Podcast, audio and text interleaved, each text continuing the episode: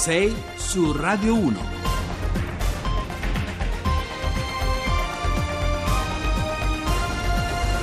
Andiamo di nuovo sui giornali, cominciamo con Libero, al Bioparco di Roma, ghiaccioli di frutta per gli animali, anche gli animali soffrono l'anticiclone africano Lucifero.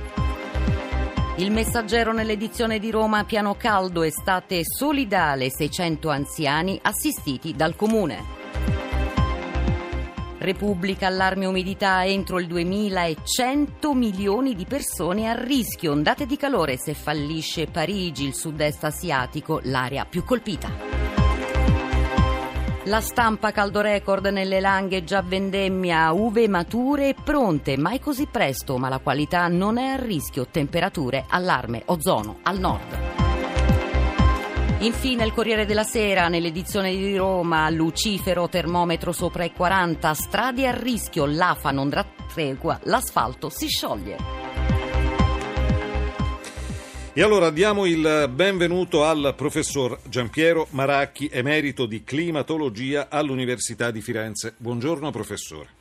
Buongiorno a voi. Professore, la domanda che rivolgiamo sempre, ormai da giorni, non ci stanchiamo mai, probabilmente rivolgiamo questa domanda proprio perché vorremmo sentirci dare delle risposte un po' più confortanti. Ancora per quanto tempo questo Lucifero, professore? Ma ancora senz'altro una settimana o alcuni giorni, ma quello che eh, bisogna capire qual è il fenomeno più che altro, perché questo ci fa capire anche le prospettive future. Il fenomeno è questa aria calda eh, che sale all'equatore e un tempo scendeva sul deserto del Sahara, cioè creava il deserto del Sahara e il clima del Nord Africa. A causa dei cambiamenti climatici, questa cella, che si chiama cella di Adley, si è espansa e quindi arriva a coprire il Mediterraneo e a volte anche il nord Europa. Questo purtroppo è una modifica strutturale, quindi noi questo fenomeno ce lo ritroveremo continuamente nel futuro, ma ce lo ritroveremo forse anche quest'anno, anche settembre, anche se non in questa dimensione, nel senso via via che si va verso l'equinozio, poi le temperature calano naturalmente, ma possono essere superiori ai valori normali. Cioè in pratica il rischio è che il nostro paese diventa una sorta di Nord Africa. Professore, mm, volevo riprendere il titolo di Repubblica, allarme umidità entro il 2100 milioni di persone a rischio, ondate di calore se fallisce Parigi, naturalmente ci riferiamo al protocollo di Parigi eh, per i cambiamenti climatici, il sud-est asiatico è l'area più colpita, è eh, veramente un po' così raccapricciante questo titolo, mette un po' di soggezione. Beh, guardi, noi abbiamo cominciato a parlarne nel 90, quindi sono 25 anni e questi fenomeni si stanno verificando. le soluzioni sono soluzioni sul modello economico e di stamattina l'accordo Toyota-Mazda per le auto elettriche, per esempio, bisogna andare in quelle direzioni lì. Grazie allora ai nostri due ospiti. 6 su Radio 1.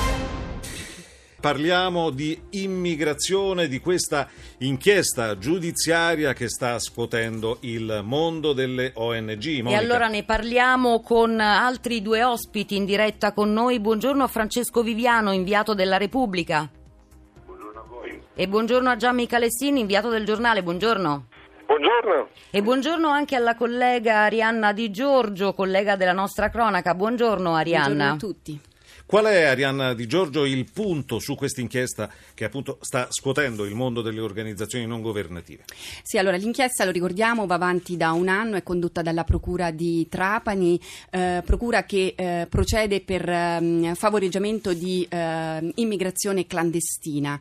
Ha posto sotto sequestro la Juventa, che è la nave di una ONG tedesca, la eh, Jugen Reddet, eh, posta sotto sequestro e questa mattina la nave sequestrata arriva arriverà al porto di Trapani a disposizione dei magistrati che eh, indagano. Ieri è stato prelevato a bordo della nave un uh, PC.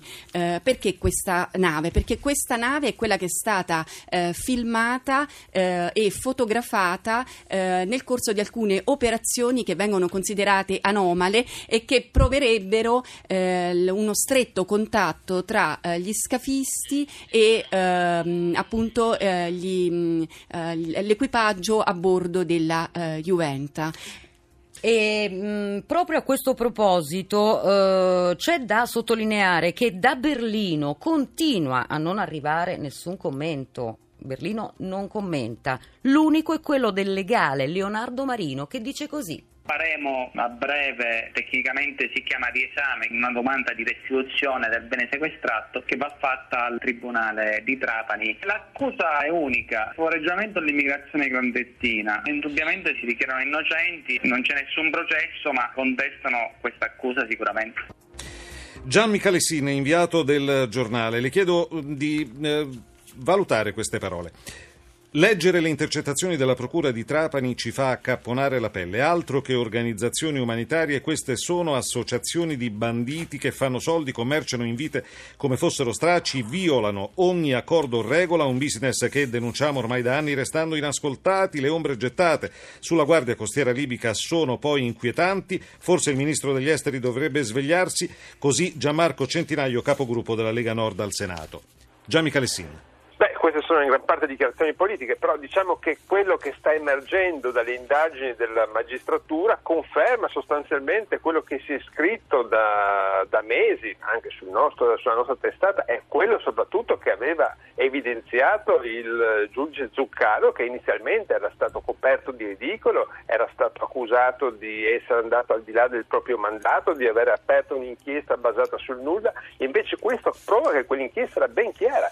Queste organizzazioni non governative, almeno alcune di queste, non sono organizzazioni umanitarie, ma sono organizzazioni politiche che avevano un fine prettamente ideologico e che puntavano non tanto a salvare vite umane quanto a dimostrare il fatto che bisognava portare in Europa quanti più immigrati regolari o irregolari che fossero utilizzando tutti i metodi, anche, accor- anche, oltrepassando il limite delle 12 miglia, anche accordandosi con i trafficanti di uomini se era necessario per portare, per imbarcare più uomini. Ma questo era chiaro già da mesi, mancavano le prove. Ora questa inchiesta ci dimostra che era tutto vero.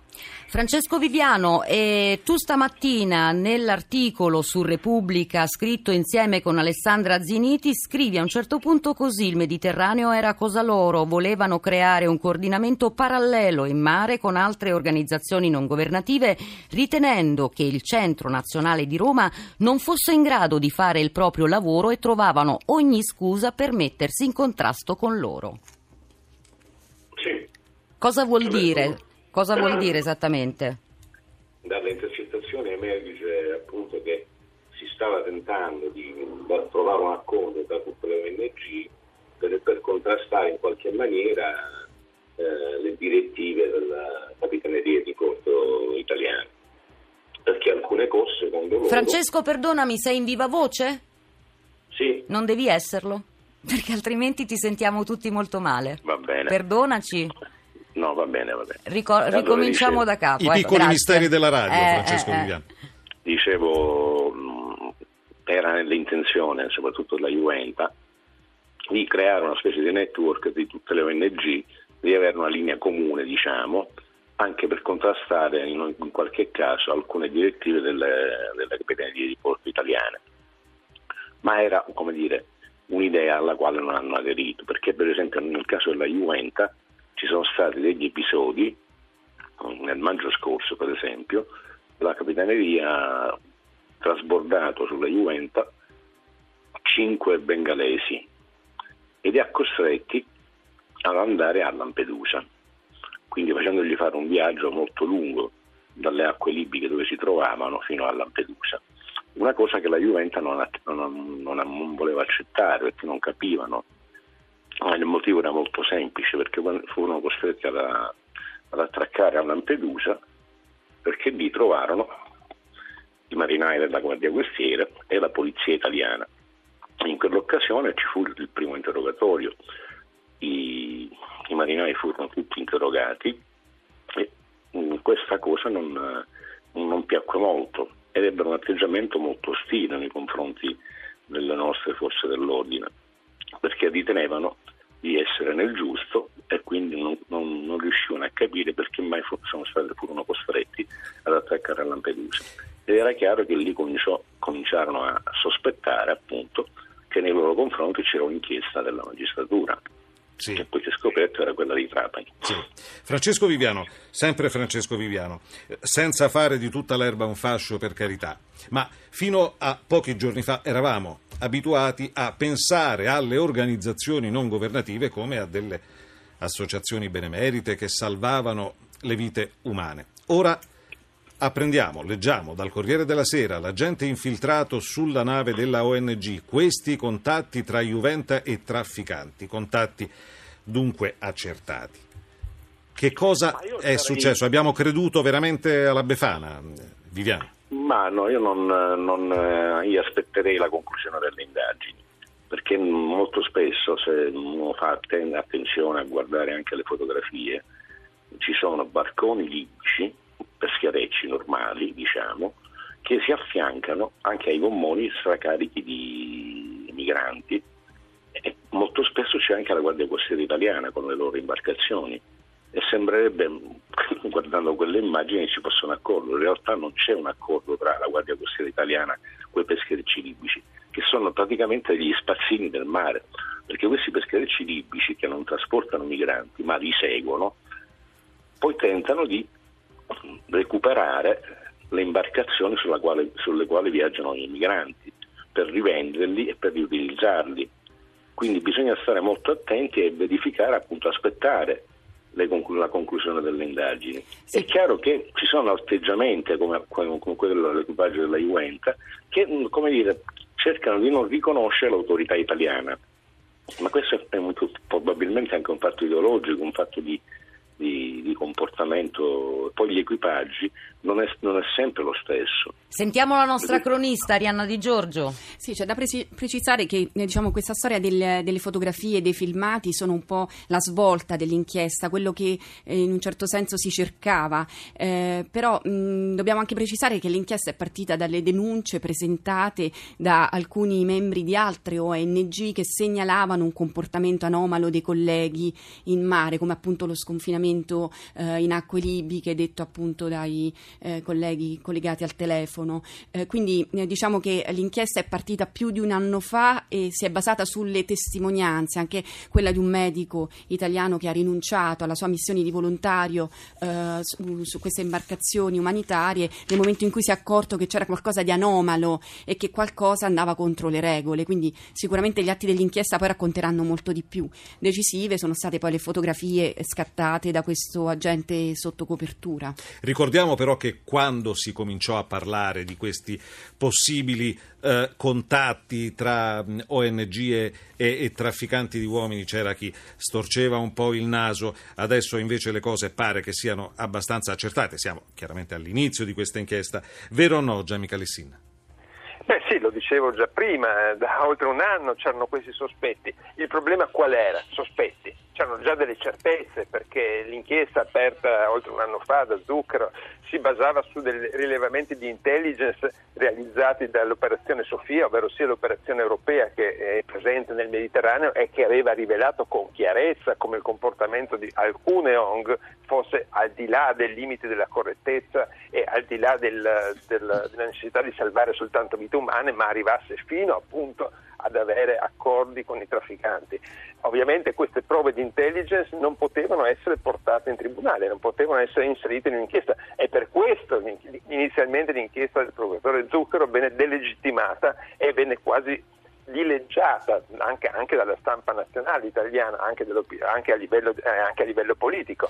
Oggi sappiamo che quell'inchiesta era perfettamente eh, reale, vera, basata su fatti concreti, fatti concreti che avevano solamente un piccolo particolare, non potevano essere utilizzati come prova. Michele Sin, da Trapani a, uh, uh, alla Libia, uh, l'arsenale blef di Haftar, vecchio scarso a pezzi, scrive lei stamattina sul giornale, questo all'indomani della presunta minaccia che sarebbe venuta da Haftar, smentita peraltro da Palazzo Chigi. Lei in qualche modo vuole rassicurare dicendo che loro non è che abbiano poi tutti questi mezzi così potenti da poter attaccare effettivamente. E così dobbiamo stare tutti tranquilli?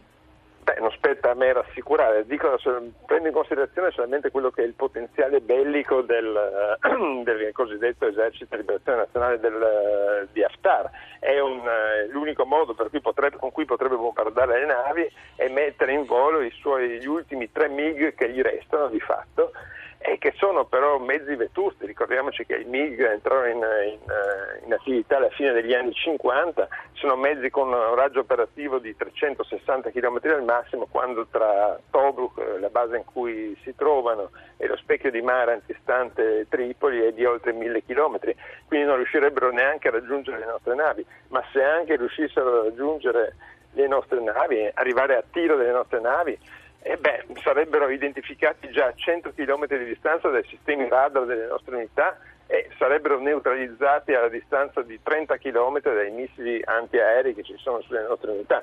Quindi sicuramente dal punto di vista bellico non costituiscono alcun problema.